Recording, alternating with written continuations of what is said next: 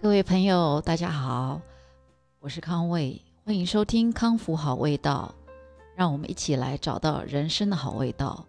话说“康复好味道”这几个字，就是我当初为了要制作贴在我这个包装面包的这个袋子上的这个贴纸，呃，想的名字。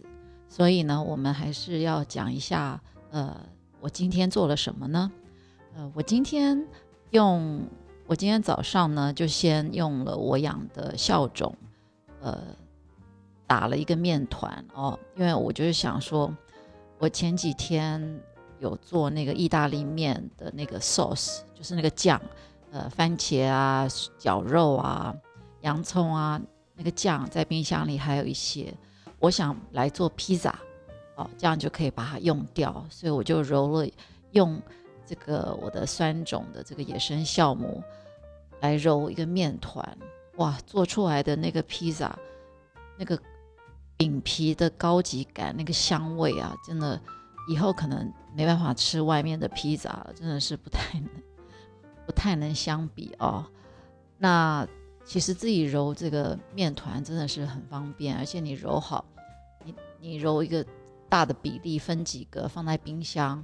呃，想要做披萨的时候，就拿出来把它擀平，然后把你随便什么酱料，然后最后铺上 cheese，真的超级就像外面卖的啊！你也可以放，你也可以放熏鱼啊，或者是你可以放呃 broccoli 啊，或者是 pepper 啊，叫什么彩色青椒，呃，或者是那个 broccoli，天哪，我已经忘记 broccoli 要怎么讲了，花椰菜。哦，绿色花椰菜或白色花椰菜，呃，或者是你有火腿，哎，丢在上面，然后最后上面撒 cheese，啊，就就一定比外面的好吃。所以大家，呃，我现在好像我感觉啦，我希望我可以重新找回很多人对面包的这个，把它污名化了，啊，那其实就是方法嘛，材料嘛。那我希望又可以找到这个大家呃可以吃面包的这种啊面包工艺的这个文艺复兴，希希望有这个机会啊。那做了这个披萨之外呢，哎，因为它烤要时间嘛，同时在做做什么呢？我现在。我也是今年才学会的，就是原来铸铁锅这么好用哦。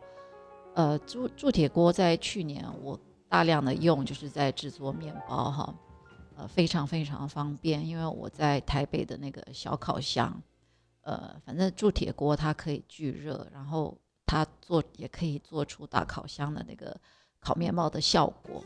那我现在讲的是那种呃铸铁锅的那种呃煎锅，好。哇，真的是太好用了，就是尤其是煎煎肉啊，甚至我现在最近来弄蔬菜也非常好。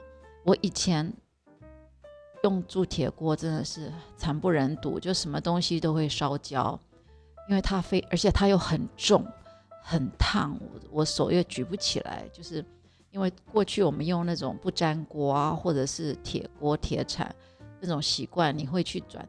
去甩嘛，甩那个锅子，那铸铁锅很重，都我的手手臂已经以前抱三个小孩已经有点坏掉，就是我铸铁锅的这个过去的经验不是很好，然后在家里呢，呃，有时候这个锅子，我我觉得我一年好像都要买一两一两个锅子哦，因为有时候是呃，蛮多时候是阿姨炒嘛，或者有时候长辈来用啊。那那个不粘锅，只要有一个刮痕啊，我就不太敢用，因为大家都知道嘛，那个不粘锅都是有一种一一种涂层的，所以它是化学性的不粘。那你如果用铁铁这个铁锅的话呢，当然它也很丑了哈。呃，外貌协会又来了。呃，除了丑之外呢，嗯，你你就是要在面一直炒，一直炒，一直炒。翻面呐，对不对？呃，或者是你可以用那个，如果有盖子焖一下。哦，铁的话，呃，不锈钢的那种锅子的话，我还要用来蒸东西啦，就是呃中式，如果我做中式的糕点，嗯，就蛮适合的。就像那个银丝卷啊、馒头啊，啊，或者是肉包啊，用那个铁呃不锈钢的可以。可是就是感觉好像要常常换换锅子，都没有找到，就是觉得是说哇，好喜欢的这种，没有这种好喜欢、好喜悦的感觉。那最最近真的是我我只能感谢，就是说，呃，这个网络啊，我们。如果不不要沉迷于像有些人沉迷于在上面，呃，打电动或者是关心别人的生活，他真的是，他真的是里面有很多很多的生活智慧。我学到了好多东西都在上面，像这个铸铁锅，哇，他真的，呃，那个那个厨师也不是厨师吧，我我也不清楚他的背景啊，他就是讲了一句话，哎。就打通了我的那个迷思，我才知道说原来我是这样弄错了。原来铸铁锅你要把它热加热到你这样把水洒上去，那个水会跳舞，那么烫，它那么烫，它就会产生物理性的不粘。哎，这是真的耶！所以我现在那个住就是像我回来，我我我们呃去看那个，又去了大都会博物馆看了一些展览。回来洗好手，第一件事就先把铸铁锅放到瓦斯炉上面，火开着，然后才从冰箱里把那些菜啊、肉啊拿出来，呃，稍微清洗一下。你看这个时间应该也有五分钟吧，就让它开着，让它热，然后再后来我的手湿湿的嘛，就是把水洒到上面，哎，真的是水会跳舞。这个时候呢。才把那个肉放下去，放下去。如果你不想让它那个呃肉油喷的都是的话，你稍微就是用盖子盖一下哦，嗯，然后你可以把肉这样子底面，你用夹子或者铲子，呃，稍微偷看一下它它煎到的那个地方，如果是已经有呃咖啡色一点小小的焦，哎，表示这一面好了。你再你再换另外一面，反正我通常都是一面煎好换另外一面，然后两面都差不多有一点点小小的边边都有一点点小焦这样子。嗯，当然你不能说很大片啊，很厚很厚的话，你可能中间就要画割线呐。哦，那我讲的是一般的一般的厚度的东西，大概这样子两面哦，呃，不用。像我们以前的那种锅子，可能就要翻来翻去，翻来翻去，然后肉都硬掉了。哦，我这几次用这样的煎法，肉都超级嫩，所有的肉汁都是锁在里面啊，真的是可以跟呃餐厅餐厅的相比哦。而且铸铁锅，你要在很烫的时候赶快把它放到呃热水底下冲啊洗啊，好好洗哦，你要马上洗。啊，所以你一煮完马上洗，哎，你的你的厨房已经干净了，很已经是清洗完一半了，哦，就不用说好多东西都好油哦，然后东西又好吃哈，所以我真的是蛮大力推这个铸铁锅，当然还有就是它很漂亮嘛，对不对？洗好放在那里，你就觉得说，嗯，很专业啊，哎，这没有置入哦，希望。大家听铸铁锅不要无聊，已经给我转台了。那我今天在煮煮饭的时候呢，也是呃收到一个朋友打电话来，呃跟我聊天，那他就说他就说，哎，你有没有试过那个无麸质的面粉？我说有啊。他说口感怎么样？跟一般的面粉，呃，那个味道有什么差别？我说哦，嗯，没味道啊。其实我是很想说不好吃了。其实我们食物啊最重要，最重要哈，色香味俱全，最重要就是要好吃，对不对？这是你才会一直吃，然后你的营养要从里面获得。如果这个东西不好吃，可是你觉得很很健康、很营养，你非吃不可，那那就不是就是叫做有点像吃药嘛？那就没有一种享受嘛？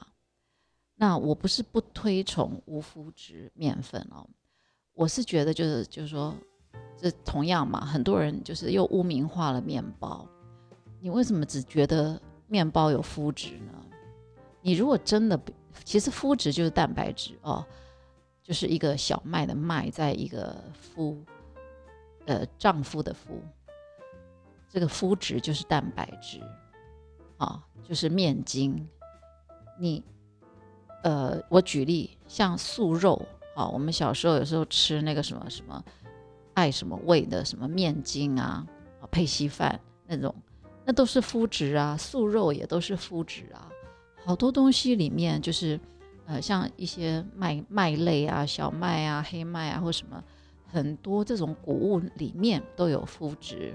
那你不能说我净吃面包，我面包要找无麸质，可是你其他所有的这些有麸质的东西你都没有进啊，所以你的过敏源其实有时候你要确定是真的从面包来的吗？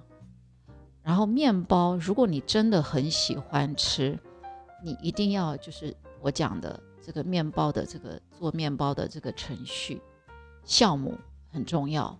哦，其实速发酵母也很好，但是你的发酵时间就是也要够。那它发酵时间够的话呢，它也可以，它也可以呃吸呃吸收掉很多呃。小麦里面，它会影响呃我们吸收某些营养的这些营呃，它会影响我们去吸收一些矿物质啦啊，就是小麦里面的植酸。那你如果发酵时间够的话，让它这个效力减低，它就不会影响呃我们对于矿物质的这个吸收啊，然后它的酸碱度也不会太酸，嗯，但是。快速发酵母啊，它的酵母的酵母菌是单一的酵母，因为它要快嘛，所以在外面呃，你有时候买的面包，它如果呃为了加加速它可以呃更快的这个把面包这个呃完成，它就会加糖啊，啊，因为我常常一直讲糖就是酵母的养分。那为什么我说，如果你真的很喜欢面包，但是你真的好像蛮容易什么皮肤过敏或什么过敏的话，你真的可以试试看养一些野生酵母。那网络上都有教你怎么养，其实真的不难，而且你你一养就可以一直用。哦，就像我是呃两个礼拜前，我一月八号到纽约的嘛，我两个礼拜多前养好的。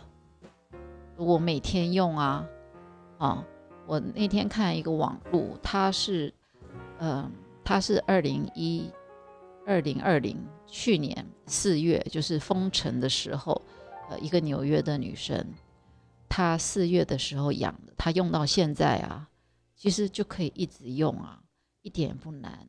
然后如果你觉得它的那个呃活力不够的话，你可以添一点速发酵母去去呃辅助它也没有关系啊，但是因为你自里面还有含你自己养的野生酵母嘛，那里面的酵母菌就是有很很多很多类，而不是只有单一的啊，所以这个对于制作面包的这个流程，呃，做出来的是呃它的香味香气真的是不一样。其实做什么事情。嗯，你如果很讲究的话，就是真的要多一点时间。可是你顺的话，你如果每天每天练习，其实你并没有多很多时间，你后来会比人家更快，而且你熟了，什么事情你都可以事半功倍。哦，那讲到植物呢，我我就是这去年封城以后开始，呃，精进我的面包工艺哦。那面包主要的成分当然就是食材嘛。哦，就是这个面粉，嗯，我过去觉得我自己完全不是绿手指哦，但是为了研究食材呢，就说，呃，这个麦啊，我是从哪里买的啊？哦，还有各种不同的麦嘛，我都会去去稍微研究一下。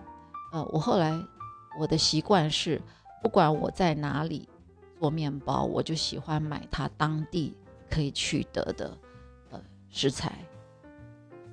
这样子去跟大家分享，啊，这样就像我去当这个面包顾问的时候，呃，如果我在宜兰，我就去找他们比较容易取得的，啊，我在花东，我就找他们容易取得的，啊，我我不完全不迷信这个进口食材，啊，因为你要用进口食材，你所有的配备都进口嘛，你自己的能力进是有这么也是进口的吗？这么高级吗？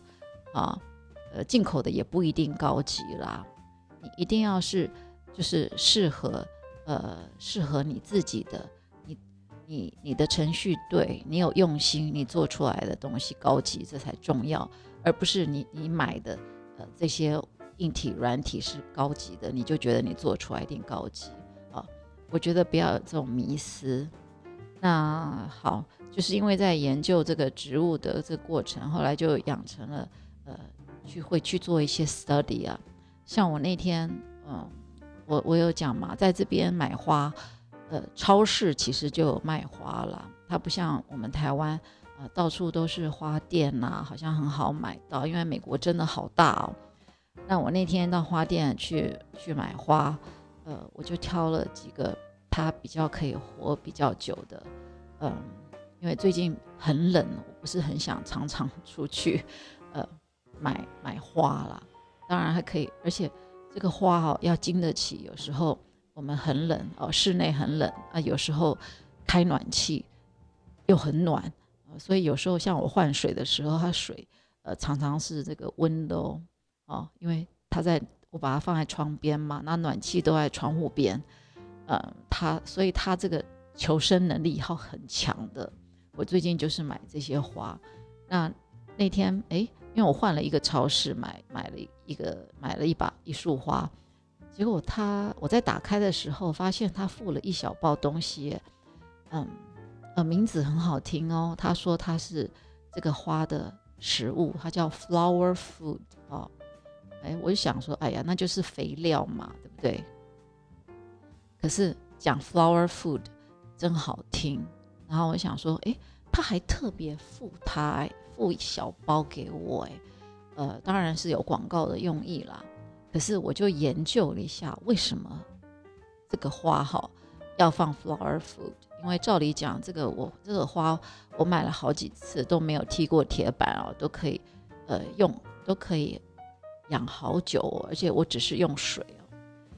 哎，结果我上他的网站，因为他有 QR code 啊，包装也很漂亮，我就上去研究。第一，我先我吓了一跳，因为我一直记得就是说，美国是呃，美国很多呃州都很大嘛，就是农业国，所以它很多东西其实它都是它都是可以自给自足的，它在食物方面啊，嗯，那这个花呢，我也想知道说这个花是从哪一周来的，结果我一看，它是从伊索比亚进口的。东非哦，哦，它是伊索比亚进口的。那大家也知道，伊索比亚主要主要的出口产品，第一就是咖啡嘛，将近百分之三十哦。还有这些畜畜牧业，它的畜产品哦，皮革啊，还有动物啊，肉啊，blah blah blah。哎，我我还不太清楚，就是说它的花也可以出口到到这里哦。然后另外一束呢？它是从南美洲哥伦比亚呃呃进口的哦，你看这个花要经过这么这么长的这个距离哦，运到美国，而且它第一站我相信一定不是纽约哦，那它要怎么样从原产地到我手上这么多时间都保持这么漂亮，然后要到我回家还可以继续养。他在到我手上的这个这个期间，这个之前这段时间，他说他们都有用这个 flower food 去维持。然后我想说，哇，那如果我也加一点继续维持的话，说不定可以，这个花可以养得更久、更漂亮。所以这次我就想来试试看。那他也说不用太多，呃，其实。其实就是保持你一个一个礼拜，一个礼拜哦换水一次，因为他说这种切枝的花卉哦，它其实一开始它离开了它生长的环境哦，可能它开始生长就是有土壤的什么，那它它离开了，它就少了很多的营养嘛，哦，所以它就是要用这个 flower food 呃去补充它。诶，讲一讲好像蛮有道理的，呃，我们就拭目以待，看我这个花，呃，给它吃了一点这个食物，是不是可以比我。呃，过去养的更久。我上次呃是一月八号来到纽约买的，呃，我买的那种是一种小型的呃百合，有有不同的颜色，很漂亮哦。我我记得我是养呃养到一月底，就上礼拜嘛，上礼拜对，所以有二十天哦，二十天哦。那我看看我加了呃 flower food。可不可以？可不可以超过二十天？那讲到植物呢？为什么最近对植物这个特别有感觉哦？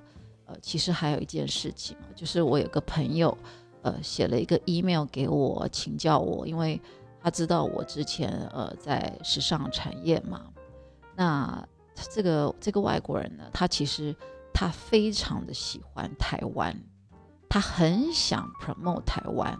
哦，他交了很多很多的台湾朋友哦，他甚至他也有台湾妈妈，嗯，那他有认识，他是在艺术界，呃，非常呃，在在这里的艺术界认识非常多的朋友，呃，有音乐的啦，哦，雕塑的啦，或者是呃绘画的，呃，一个一个长辈，我很尊敬的一个长辈，那他说他。他说他很想帮助他一个呃一个很有名的一个专门制作香水瓶子的一个艺术家，呃某某某，嗯，还真的蛮有名的啦。那他们想说，哎，要做一个做一个就是台湾的香味，哦，那那那封信就讲说。那做香水一定要花钱嘛？就说，诶，有没有可能认识？呃，有没有什么认识一些人有兴趣投资这个，或者是可以呃想办法来找这个呃政府单位来投资这件事情，啊，来做一个可以 promote 台湾的一个香水。嗯，基本上哈，这个逻辑呢。在别的事情、别的物品上可能是可以，可是我可以跟大家分享哦，香水这个事情是的逻辑是不可以这样做。我们姑且把香水当做呃美妆品，好，或者是一种时尚的一个呃时时时尚时尚商品，它不是它没办法科技，好，对不对？你香水可以科技嘛？你可以喷出来，然后今天喷出来是是喷出来是这个瓶子，呃，这个香水的液体是绿色，然后第二天它会变，它因为温度变成红色，你敢喷吗？不是吗？哦，它它没有科技，它用什么和什么制作的，什么呃香味啊精油做出来，它就是怎么样？那。香味就是味觉、嗅觉，这个是很很私人的、很感官的。哦，那很多的品牌，呃，像我随便讲，很多的服装品牌在品牌成立了之后呢，过了一段时间，它才制作香水。那制作香水呢，这个香水其实这个香水的定价，还有香水的成分。就代表这个品牌，像呃，举例来讲，像 Chanel 香奈儿，啊，它的它的衣服啊、包包啊、配件啊，价钱都非常非常的贵，所以他从一开始定价，他都是定定定在高端，他的课程，可是他为了要普及化、年轻化，他就制作香水嘛，啊，因为香水的价钱像。像他们的衣服，如果说一个 black jacket 可能十几二十万，可是他一个香水就是两三千块，大不了，哦，是不是？比较大家可以负担得起。那所以，我们香水呃，香水就是在一个品牌里面，它是一个可以比较呃接触到呃比较广泛大众的一个商品。那香水一定是要代表那个品牌，因为当你喷上了这个香水，哦，假如说你买了 Chanel 的呃某一种某一类的淡香水，你喷上了，它那个味道一定就会让让你感受到，你就像呃 Coco Chanel 还有穿着 Chanel 的这些呃太太们那样的高级，光是靠味道就可以让你有这样的一个想象。那你去运动品牌或者是一些男士品牌的，呃，一些男士香水一样，你喷上了，诶，你就感觉你就变帅了哈，你就好像有肌肉了，是不是？它会营造你那个情境。所以呢，像香水，我是建议他就是说，你你如果要设计这个香水，你很难先设计好，再去找。品牌来投资你，啊，因为你如果找了品牌，可是呢，他有钱，可是他觉得这味道我不喜欢呢，那你是不是要重新来呢？所以其实要先去找，要先去找到钱，或者是找到一个呃有可能会让促成这个事情发生的一个原因，再来设计这个香水。这个是比较比较有可能的，哦，或者是你觉得你这个香水，你要先定位，就说你是要卖给谁呢？你这个来代表台湾的香水，你是要卖给台湾人呢？你如果卖给台湾人的话，那我只能说，我们台湾人真的人数太少了，你也赚不到钱啊。那你要卖给谁呢？你要卖给中国人哦，因为他十几亿人口哦，还是你要卖给欧美人士呢？啊啊，欧美人士跟亚洲人士喜欢的香水味道是截然不同的哦哦，所以我觉得这个 project 好像有一点，有一点，它是听起来蛮嗨的，可是。有很多东西可以讨论啦。那，但是我在看了这个 project 的时候，哎，我也在想，好玩吗？到底什么是可以代表台湾的香味啊？因为他问我说：“哎，你觉得茉莉花，茉莉花，嗯，是不是很适合？茉莉花不是很普遍吗？而且。”茉莉花是很代表台湾的花吗？呃，我想这个长辈真的，他因为他太久没有住台湾了，他可能真的不太知道了。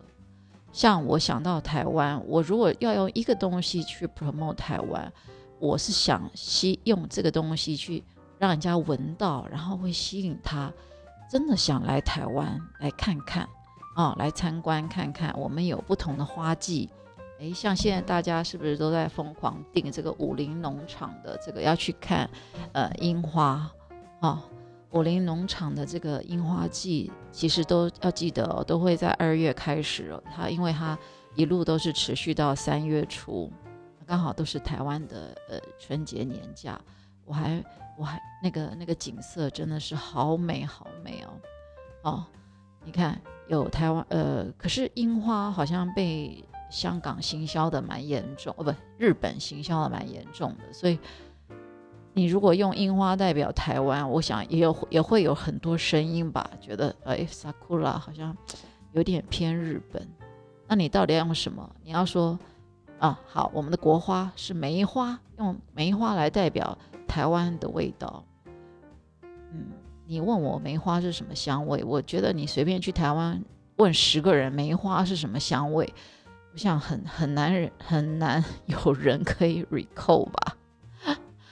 还有台湾，台湾其实很多很多的花哦。最近其实大家可能都闻到路上有很多桂花的香味哦。但是台湾是代，但是桂花是代表台湾吗？你到底是要用台湾很多地方都有传出的那个花香来代表台湾，还是是用台湾原生种？哦，就就像呃台湾原生种的台湾栾树，只有台湾才有的。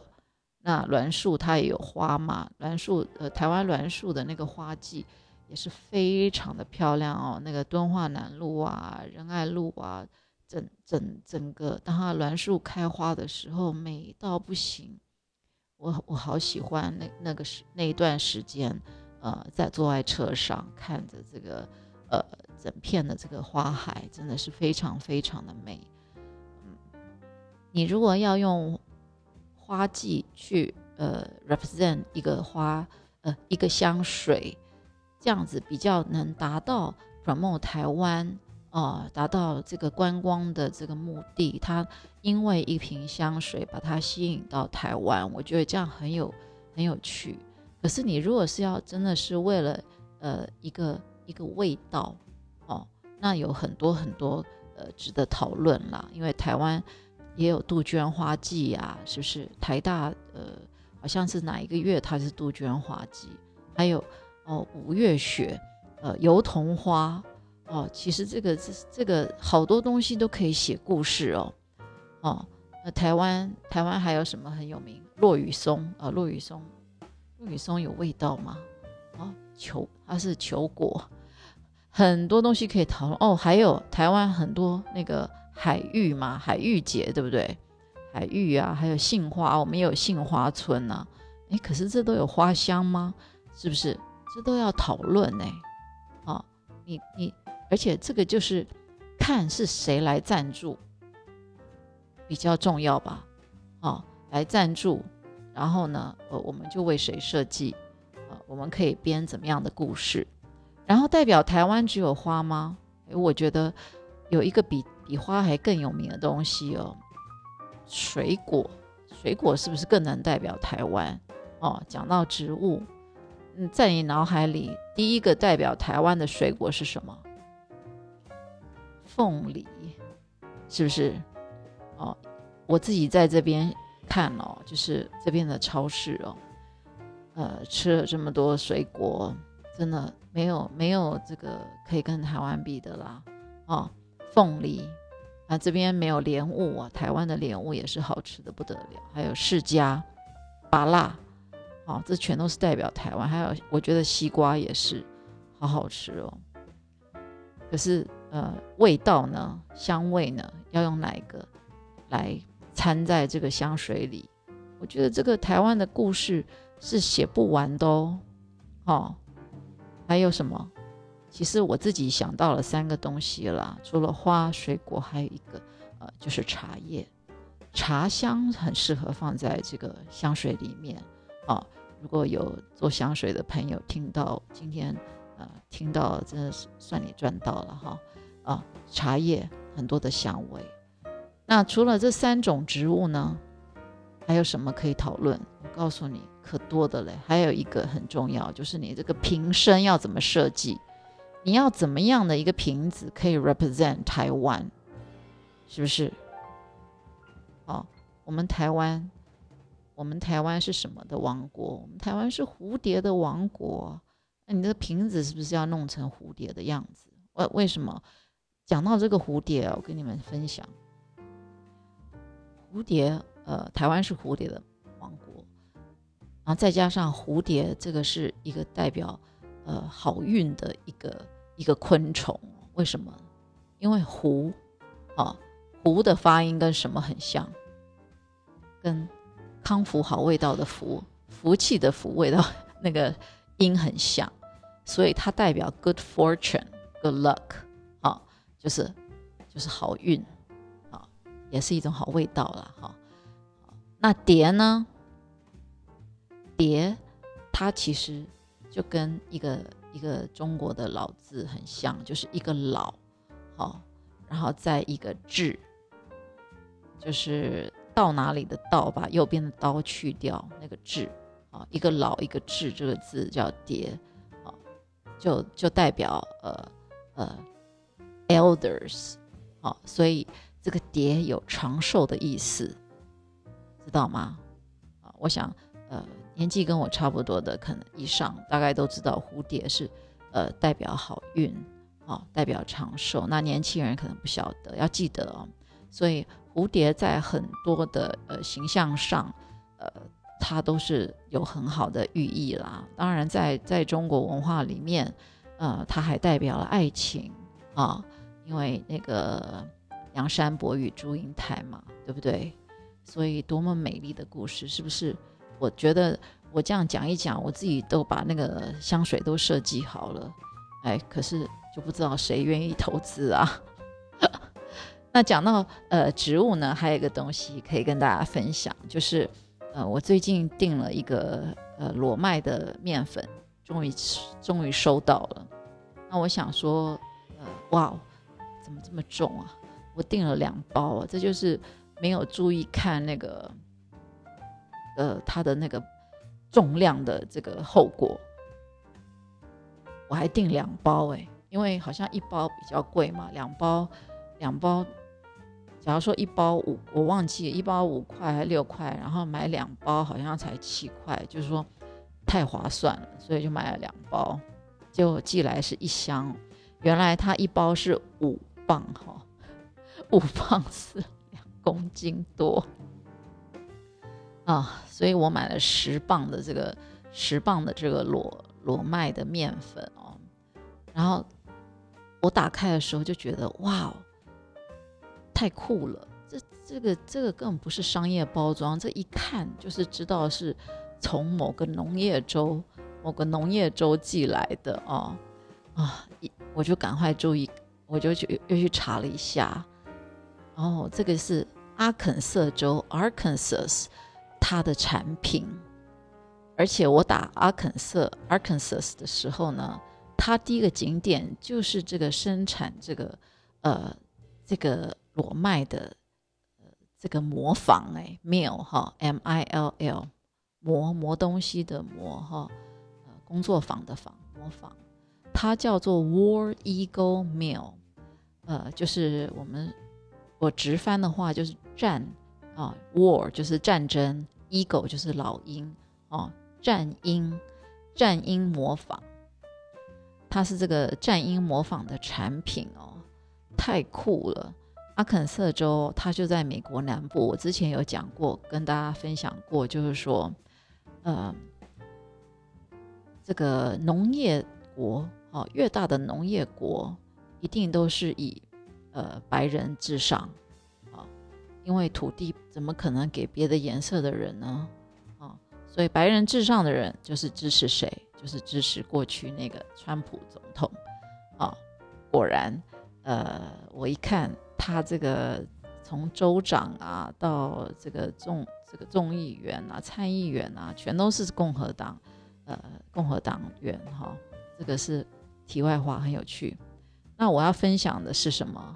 哎，阿肯色州有一个很重要的一个地名哦，就叫做 Ozark，Ozark，Ozark 影集，欧扎克影集。如果你有看 Netflix。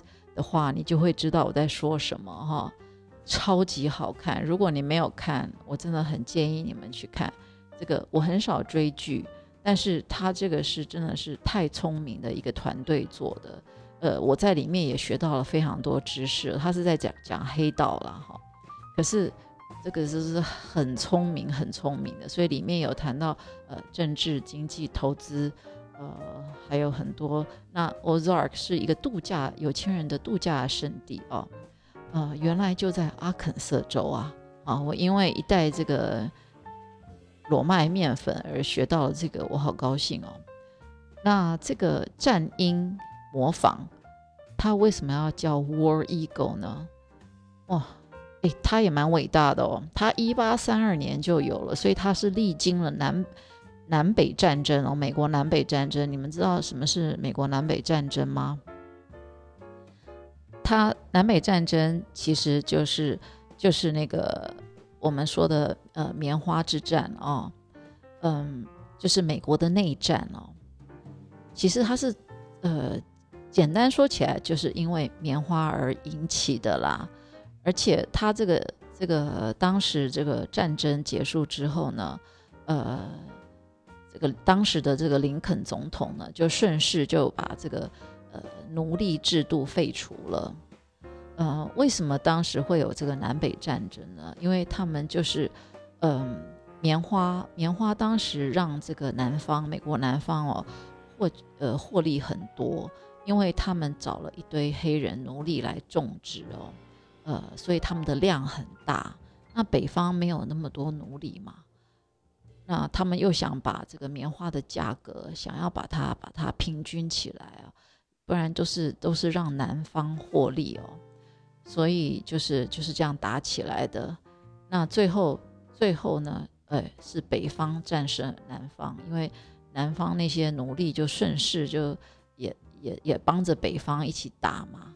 哦简单来讲是这样啦，哦，大家有兴趣可以去去看一下，呃，这个南北战争其实也有，我记得以前有一个电影也很好看，叫《根》，哦，也是在讲这个南北战争的，真的非常好看。嗯，那当时呢，好，他们种这个棉花呢，其实都是送到英国去，呃，去去处理，把它做成这个呃。就是纺织啊，或什么哈，因为英国有经过工业革命，他们的那个机器啊都很厉害。那当时呃美国这边打仗嘛，所以它变成它没有东西进口怎么办呢？